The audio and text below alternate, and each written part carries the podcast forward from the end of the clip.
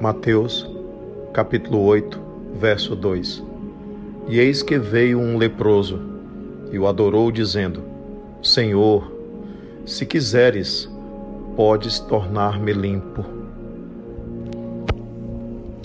Muitas pessoas só olham para o externo e acreditam que os males visíveis são os únicos males existentes.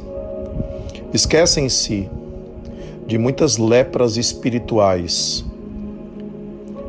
Não enxergam que muitas vezes as pessoas podem estar maceradas e cheias de feridas por dentro do coração. Há leprosos da alma. E nesse sentido, nós precisamos aprender com o exemplo daquele leproso.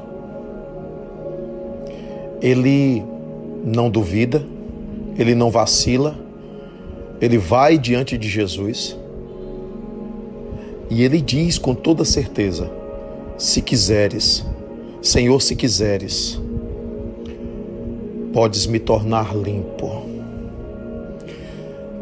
De quantas coisas nós precisamos nos tornar limpos? Nós todos carregamos dentro de nós as nossas impurezas.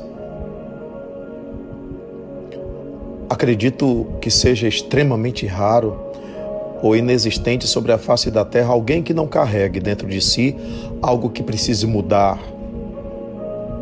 algo que precise limpar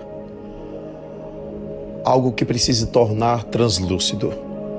Em outras palavras, transcendente. Por isso,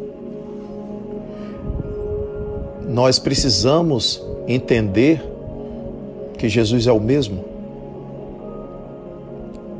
Você pode pensar, mas depois da cruz, ele não tem mais atuação neste mundo. Muito pelo contrário.